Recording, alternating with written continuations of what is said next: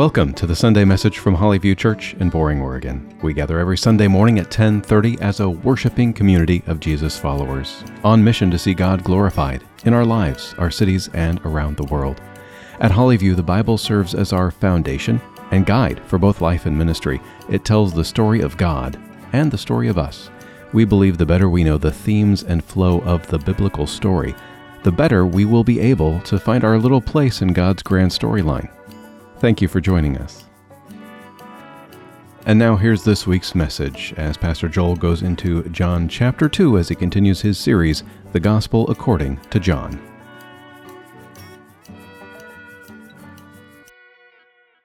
I'd like to start this morning. If you wouldn't mind, you could stand uh, with me. Uh, we'll be on John 2, beginning in verse 9. It's on page 834 in your Pew Bible if you want to read along. John 2 and verse 9. Um, just reading three of those verses. John 2 9. When the master of the feast tasted the water now become wine, and he did not know where it came from, though the servants who drew the water knew, the master of the feast called the bridegroom and said to him, Everyone serves the good wine first, and when people have drunk freely, then the poor wine. But you have kept the good wine until now. This the first of his signs Jesus did in Cana of Galilee and manifested his glory, and his disciples believed in him. Let's stop right there. Let's pray one more time. Lord, as we come to your word, we have all, there's just all this stuff going on in, life, uh, in summer, in health. I'm just traveling. Uh, would you quiet our minds for just the next few moments. That as we look at your word, we would be revived and refreshed, that we would see new things from you, things that challenge us, uh, things that shape us, that heal us, that encourage us. We would have eyes to see what you'd want us to see, that we have ears to hear, and then our hearts would be softened. In Jesus' name we pray. Amen. You can go ahead and have, have a seat. Uh, we're starting chapter 2 today, and the Gospel according to John is actually divided very nicely into two, uh, two parts. So it's chapters 2 to 12. A lot of times commentators will say this is the book of signs, the book of signs. Uh, signs is the word that John uses, and we often think of miracles. Uh, they're signs, but they're pointing to something. The last half of the book, so 13 to 21, uh, is often called the book of glory or the book of passion. Uh, it's dealing a lot with that last week of Jesus' life as we follow uh, him to the cross and the resurrection. Uh, the book of signs and the book of uh, glory. Um, but before we get to those uh, two stories, we're going to see a story of Jesus changing the water to wine in the wedding, and then also the cleansing of the temple. I feel the need to uh, to disclose a childhood story that I'm actually not very proud about this morning. Uh, it's a story that took place on a Sunday afternoon. I remember it very uh, clearly because we were in a little small church, Grand Avenue Baptist Church in Ohio, uh, and we would often go over to uh, a family's house called the Paulings after church. Uh, the Paulings had three boys, just the same ages as our three boys. So Greg, Eric, and Andy were the same as me and my two brothers. Uh, they lived out in New Carlisle, Ohio, which was a very field area, corn fields and everything. They had about five acres and a little stream running through it. So we'd often go over there for lunch after, after church on Sunday. Uh, and what could go wrong with six boys out in the fields, right? Uh, often we would go to their little little crook that they had going through there, and we'd catch frogs or or snakes. Though I didn't like the snakes. Uh, but this one time, we were all dressed up in our Sunday best, and, and at that time, we had to wear ties uh, when we went to church. Uh, and we were all over at their house, come right over afterwards, and we were walking uh, around, and they had just planted a garden, and we were walking, the six of us, around uh, this garden. It had just been tilled and, and planted, and it was just rained just a few days before. So it was an, this beautiful mud color of this garden, and six boys in their Sunday best wondering what we could do. We were bored. Uh, and so you can imagine how this story goes. I mean, if you've had kids, or at least boys, you know. Uh, the first boy picks up a little mud, throws it at another boy, which you can't do that in boy world. If you get mud thrown on you, you, you have to respond uh, to that. And so then the next boy picks up. Now, none of the, I wasn't guilty party. Was, apparently it was somebody else, obviously. Uh, they uh, pick up more mud, and the next thing you know, we had all six of us boys in the mud having the best time of our lives. Uh, I'm talking pigs in a pig's pen. We were like shoving mud down each other's clothes and in each other's ears and all over. We were just, just piled with mud and having the, the best time until Mrs. Pauling stepped out of her backyard and yelled, Boys! And we knew at that instant, we're in so much trouble. When we heard her call, we knew there is no, we, we're in the middle of a field. There is nowhere to hide. We were caught. Uh, there's no way we could have like even snuck into the, can you imagine a bunch of six boys sneaking into a house to like get mud that was just caked on there was just nowhere to hide we were caught and in that moment with nowhere to go and being caught we, we knew we needed one to be cleaned up and two to be forgiven uh, we were caught and we needed to be cleaned and forgiven. Well, in the same way that we had been caught in that mud, we're going to see two stories today of people being caught. Uh, caught with, without, without wine, and there's nothing they could do or nowhere they could go, and, and then caught in the temple uh, selling things they, they shouldn't.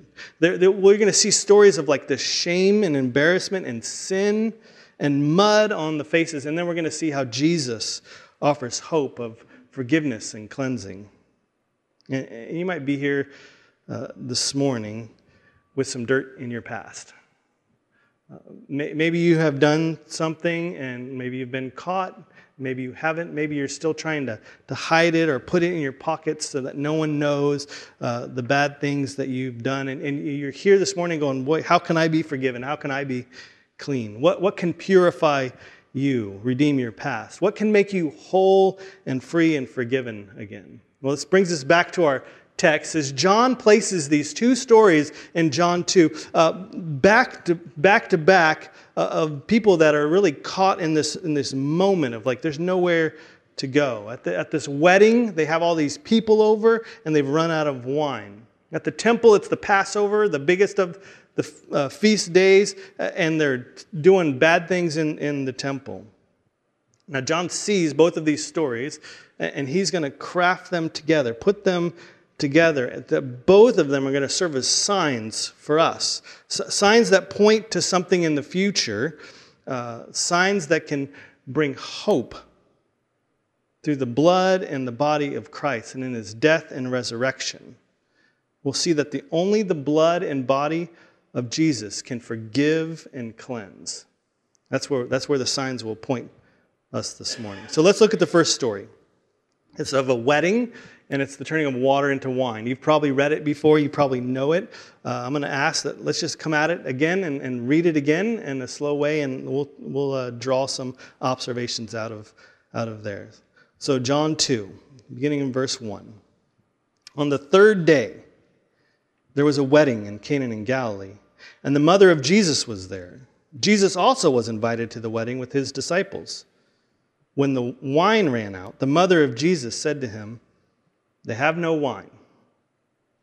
And Jesus said to her, Woman, what does this have to do with me? My hour has not yet come. His mother said to the servants, Do whatever he tells you. Now there were six stone water jars there for the Jewish rites of purification, each holding 20 or 30 gallons. Jesus said to the servants, Fill the jars with water. And they filled them up to the brim. And he said to them, Now draw some out and take it to the master of the feast. So they took it. When the master of the feast tasted the water, now become wine, and did not know where it came from, though the servants who had drawn the water knew, the master of the feast called the bridegroom and said to him, Everyone serves the good wine first, and when people have drunk freely, then the poor wine. But you have kept the good wine until now. This, the first of his signs, Jesus did at Cana in Galilee, and manifested his glory. And his disciples believed in him. After this, he went down to Capernaum with his mother and his brothers and his disciples, and they stayed there for a few days. Let's, let's stop right there. Uh, I just want to look for a few moments to consider what's happening at this wedding And then I want to look at what is this sign that he's talking about, the first of his sign. What's happening at the wedding, and then what is the sign that he is he's giving? So, what's happening at the wedding? Well, we see right at the beginning, it's the, uh, the third day of the wedding. And he just leaves it out there. He tells us it's the third uh, day. The third day has a lot of implications and meanings in the gospel, but he doesn't even explain it. He almost like leaves it as like a little uh, breadcrumb for you to, to, to, pick up and follow along. Uh, we don't know who's getting married. Uh, we have no idea the bride or, or the groom. They're, they're nameless. Uh, and he jumps right through like the ceremony all the way to the third day. So the wedding really serves as like this backdrop of what's going to happen, the, the backdrop of the, of the tension. So we focus right in on the, on the third day, and the problem is that there's no wine, which doesn't seem like a huge deal for us, but it, for that time, it's like, well, what, what are we supposed to do now? Is the, is the wedding going to come to, to an end? Uh, Jesus' mother then comes to him and, and just makes this statement they've run out of wine.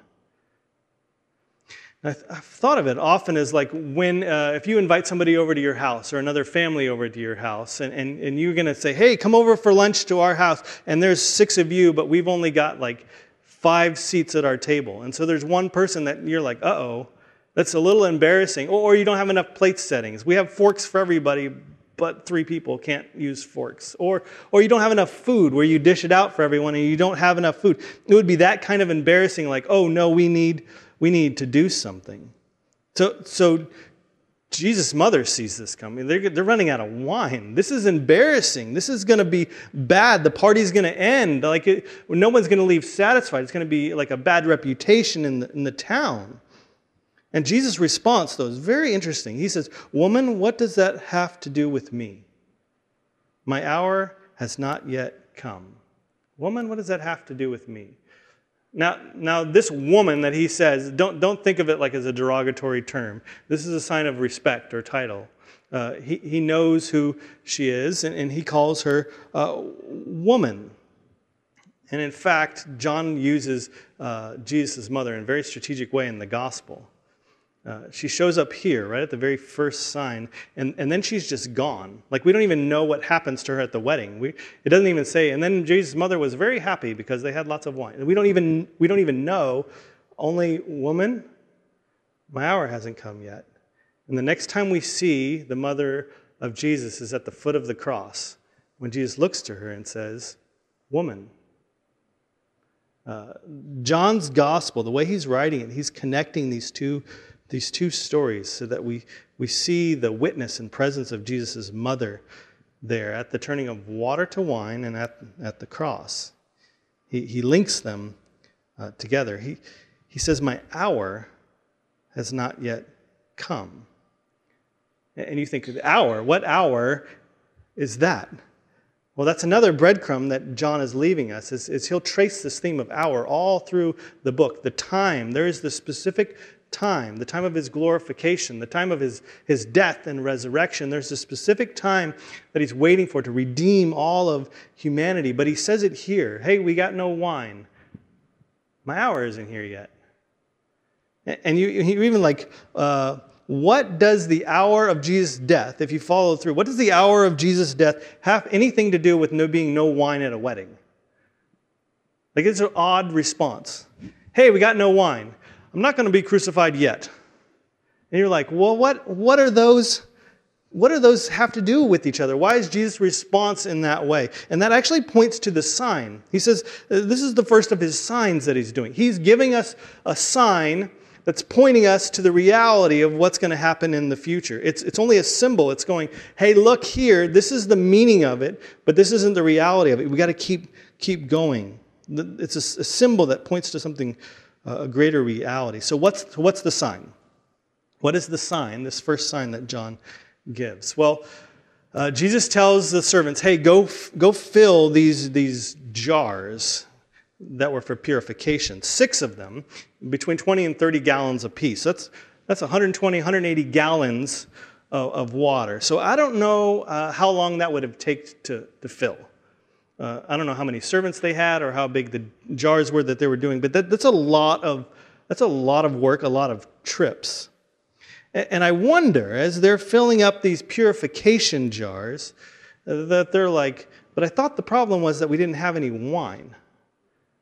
Uh, why, are, why are we putting them all in these purification jars? See, see, these jars, when people would come to a wedding or somebody's house in that time, they would wear sandals and their hands would be dirty, their feet would be dirty. And in order to come in, they would wa- their servants would wash them, wash their feet and their hands from these purification jars so that they could join the party. They wouldn't bring the dirt and the filth in, that they would be, they would be cleansed, they'd be purified uh, in. And, and, and so they know this, this ritual.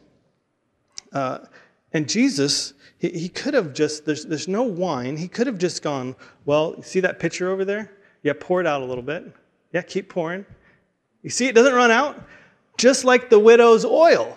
He could have done that. Uh, just keep pouring. Isn't that cool? But he doesn't. He says, uh, those purification jars with the water, they're empty, and I want you to fill them because there's a sign that I want to show you. I want you to connect. I want you to connect these things.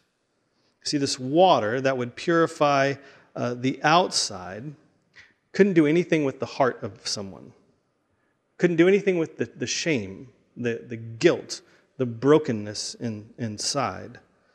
It, it could only do the, uh, the outside. And so, no matter how often you wash, you would get dirty again and you'd have to wash again. Every day, they would have to come and, and wash.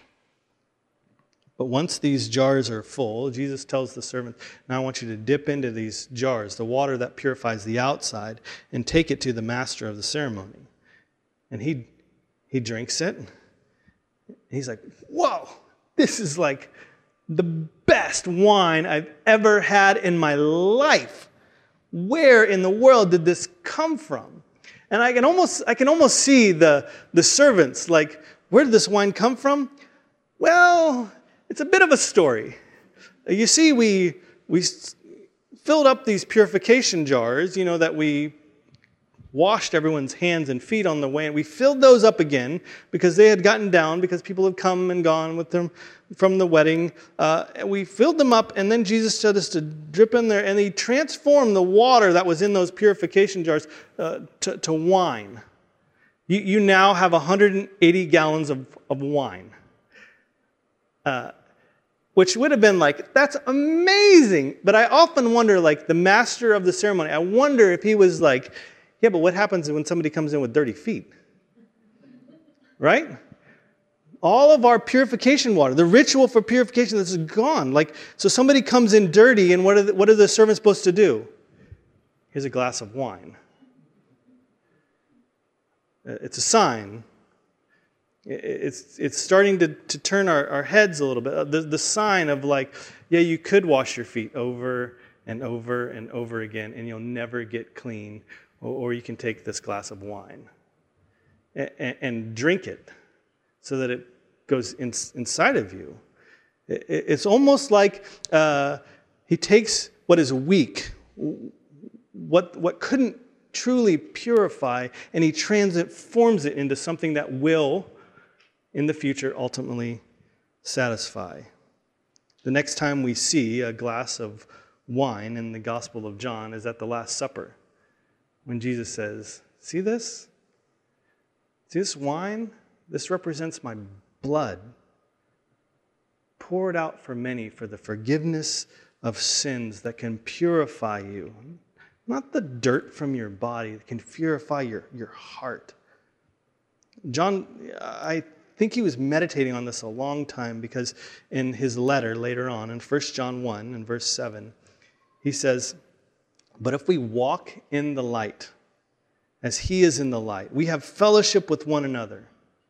And the blood of Jesus, his son, cleanses us from all sin.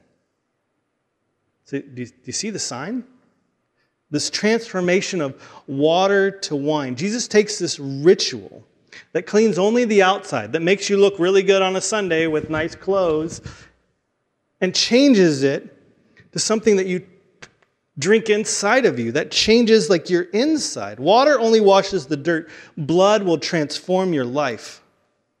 The water never satisfied. but you can be forgiven and clean by the blood of Jesus as a gift. So, uh, really, the challenge is for all of us. We can try and clean ourselves up. The, all the steps we want to go through, we want to make sure we look nice. We'll get new clothes. We'll uh, try everything we can to get our fix ourselves, and we're always going to run short. We're going to be frustrated, never satisfied. And Jesus says, "Well, let me offer you this cup of wine that's representative of my blood. That's the only thing that can truly purify and cleanse you." Story one water to wine. Now, now, let's consider the second story. This is the story of the cleansing of the temple, uh, which in the other Gospels is placed in different pla- in different uh, a different area uh, and chronologically, but John places it right here. And I, I don't want to get into like which one's right or is it two cleansings or any of that. I just want to point out that John places both of these together, inspired by the Holy Spirit to go. Both of these need to be together, and they need to, people need to think about these things together, the cleansing of the temple. Uh, so it seems like left field, right field, uh, you're having this like um, beautiful ceremony, and then all of a sudden this condemning uh, cleansing of the temple. Uh, but John puts those together so that we'll see them together. So, verse 13 uh, the Passover of the Jews. Elijah, can we get that? There we go. Verse 13 the Passover of the Jews was at hand, and Jesus went up to Jerusalem. In the temple, he found those who were selling oxen and sheep and pigeons, and the money changers sitting there. And making a whip of cords, he drove them all out of the temple with the sheep and the oxen. And he poured out the coins of the money changers and overturned their tables. And he told those who sold the pigeons, Take these things away. Do not make my father's house a house of trade.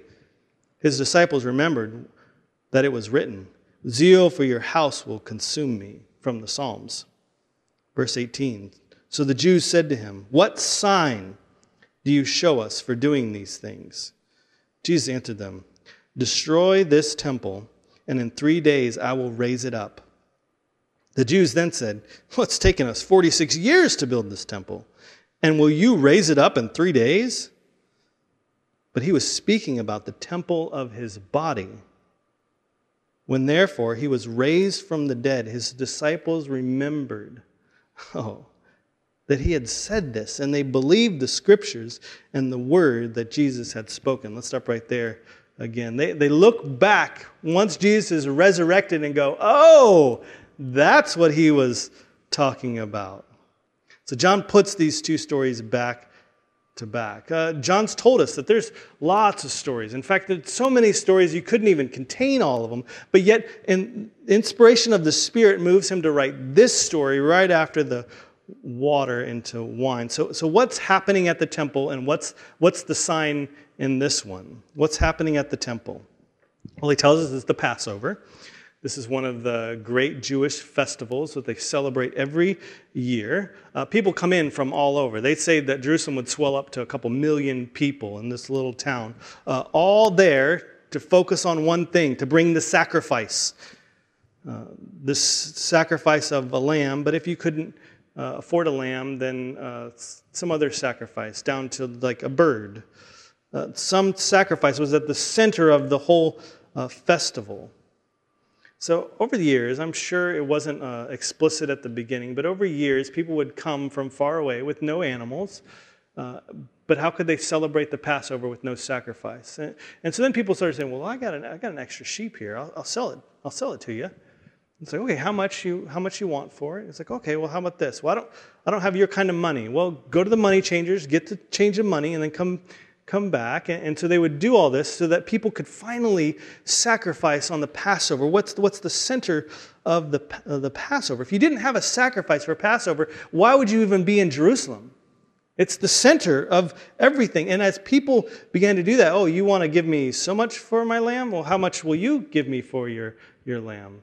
Well, he's going to give me a little bit more, so I'm going to go with him. And then all of a sudden you see uh, other people, more and more people bringing in birds and, and rams and, and lambs and, and, and you can just see it. It just, it just happens. They're outside of the temple doing these things when, when all of a sudden someone goes, you know, if I was a little bit closer in, I think I'd get some more business. So they wake up early and they get a little bit closer to the temple. And then the, the next year they're like, man, that was a great spot. I'm just going to go a little bit closer in than where he is, and I'm going to try and you know get his business. And over the years, all of a sudden, uh, the first person goes into the court of Gentiles, into the temple itself, and sets up a little table and a cloth on the ground. Hey, animals to sacrifice, and he sells all of his animals. And the next person goes, man, I, I maybe I just need to be in closer. I mean, because you know, as a business or real estate, the main thing is location, location, location, right? And so more and more people over the years start filling the court of Gentiles with these uh, cloths on the ground, with these cages of animals to, to sell the animals because people need to sacrifice.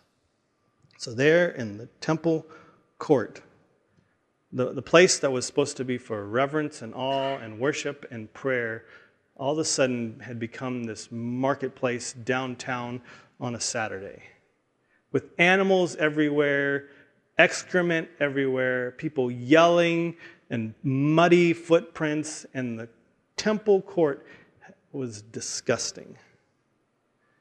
But not just outwardly. People began to get greedy and extort people they'd bring their money in and go, nah, you can't, you got to exchange that. And so the exchange person would make a little money. And then they would say, oh, well, if you need a sacrifice, because it's all there is, I know how much this is worth, you got to give me more and more money. And so all of a sudden, you could see that the temple court is just, it's this dirty place, inside and out. And then Jesus comes in. Boys! And they're caught in their greed, in their extortion of other people, this den of thieves, the muddy footprints, all the trappings of the animals all over the place. There's poo here and there. It's just disgusting, and it needs cleansing. But not just cleansing on the outside, a cleansing of the heart. So Jesus, who goes there, says, "Zeal for my Father's house has consumed me." But but don't think that Jesus like he just tripped it and he's like just maniac road rage guy who's just going off the cuff. He, he sees what's happening and he stops and he sits down and he makes a whip. Like he gets some cords together and he ties off the end and he braids it. And he's sitting there going, I think just grieved. This is not at all like it should be. He, he makes this whip, calculated tied, and then he drives off everyone, all this business. He says, Come on, guys. Don't you know the scriptures? Don't you know the Psalms? This should be a house of prayer. And once all those tables are overturned, and I think it's even probably more of a mess than even when it was before, he, Jesus is standing there alone with a whip in his hands.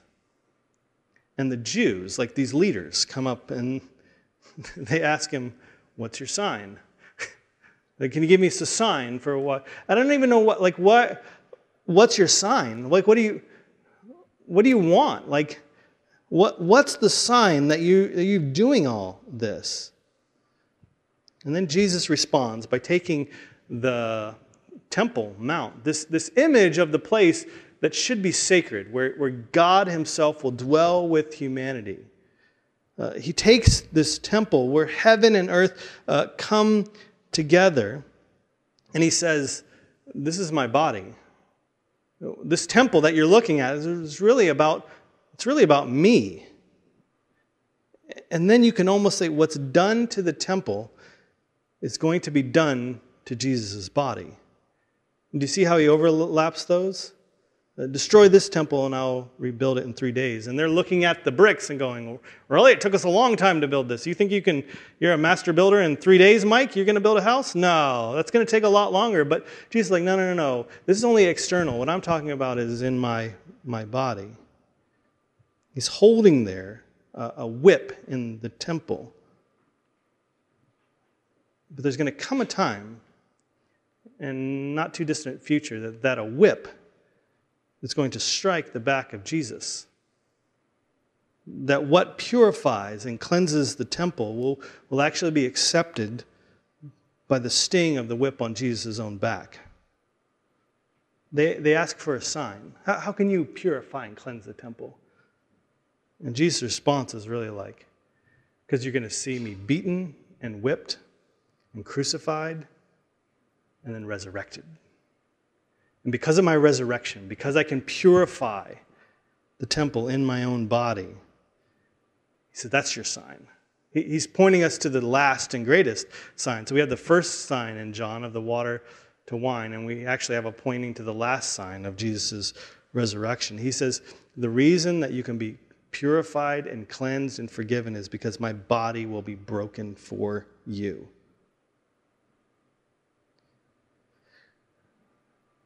And then they respond in John 2 and verse 23. Now, when he was in Jerusalem at the Passover feast, many believed in his name when they saw the signs that he was doing. But Jesus, on his part, did not entrust himself to them because he knew all people, and he needed no one to bear witness about man, for he himself knew what was in man. Uh, he didn't entrust himself because they just saw the signs and not the reality of it. Uh, they saw the celebration, they saw the power. Uh, they didn't see that what this was ultimately pointing to was his, his blood and his body spilt for us. And, and knew that there was going to be a difficult and, and difficult and bloody road to his own death. But he patiently gave him these signs along the way, with humility, inviting them to come and see. Well, this, uh, this brings us to the challenge. Where, where are you today? Uh, where have you uh, hold this shame or this guilt or this dirt, this addiction, this pain, this anger, whatever it is that you really can't hide? That's just spilling out. And you try to uh, do good things, uh, help uh, ladies across the street, or give money to. You try to clean yourself up, but you're never going to be uh, satisfied. But through the blood and body of Jesus, he actually invites you into the wedding feast. The wedding feast of the Lamb, where there is more wine, aged wine, that's enough for everyone. Everyone can come. You're invited to the wedding feast to pick up the cup and be forgiven and free. Jesus, he paid the price for your cleansing, for your freedom. He paid the price to remove your guilt and shame. You know, it's much like uh, the Old Testament sacrifices that they would have done on the Passover. When you come in, when, you when you're guilty of something, you would bring a sacrifice and you'd place your hand on that sacrifice and you would say, I am guilty, but I'm transferring my shame, my guilt, the judgment onto this innocent animal. And then they would kill that animal. And Jesus is in the same way as the Passover lamb if you're feeling that sin and brokenness in you, Jesus says, just place your hand on, on me. I, have taken away, uh, I've taken away the judgment of your sin. I've taken it in my body, the Lamb of God that takes away the sin of the world. We heard Mrs. Pauling yell, Boys, we we're caught. We had nowhere to go. We couldn't sneak in. We were too dirty. So Miss Pauling calls us all over to the side of their house where there's the garden hose, tells us all to strip down into our skivvies, and one by one washes us uh, completely off. Uh, well, completely off. We found mud in our ears and our places for a long time. but there was still a price to be paid. We had ruined their garden. Uh, and so my parents ended up having to pay some say, hey, here's some money to help replant the garden. Uh, Mr. Pauling had to get out there and uh, retill the whole thing and re-put everything. There was a price to be paid, uh, but both my dad and Mr. Pauling paid the price so that the children could be forgiven. Mr. Pauling doesn't still hold that over my head. My, my dad doesn't still hold that over my head. He probably doesn't even remember it. Uh, but I do. And, and so it is with your Heavenly Father as well. He's paid the price. He's offering you forgiveness. Lord, uh, thank you so much for these stories. Thanks for the inspiration of uh, John, who by the Spirit just, boy, just a beautifully way he crafted these so that we could know you. And Lord, if uh, there's anyone here today that needs forgiveness and to be cleansed, I pray that they would uh, give, their, give their life to you, Lord, that they would place their hand on you and say, I'm guilty, but I'm accepting the gift of Jesus so they can be forgiven. That, that your life could be counted on as their life, and your death could be counted on as their death, so they could be a whole new person. In Jesus' name we pray. Amen. Thank you for joining us for this message from Hollyview Church. We invite you to join us in person for our worship service every Sunday morning at 10:30. You can find us on Southeast 257th Avenue, just off of Highway 212 between Boring and Damascus, Oregon, or find us online at hollyviewchurch.com. Together, we are being shaped by the gospel, rooted in God's word, to share God's grace and truth. Again, whether online or in person, Thank you for joining us here at Hollyview Church.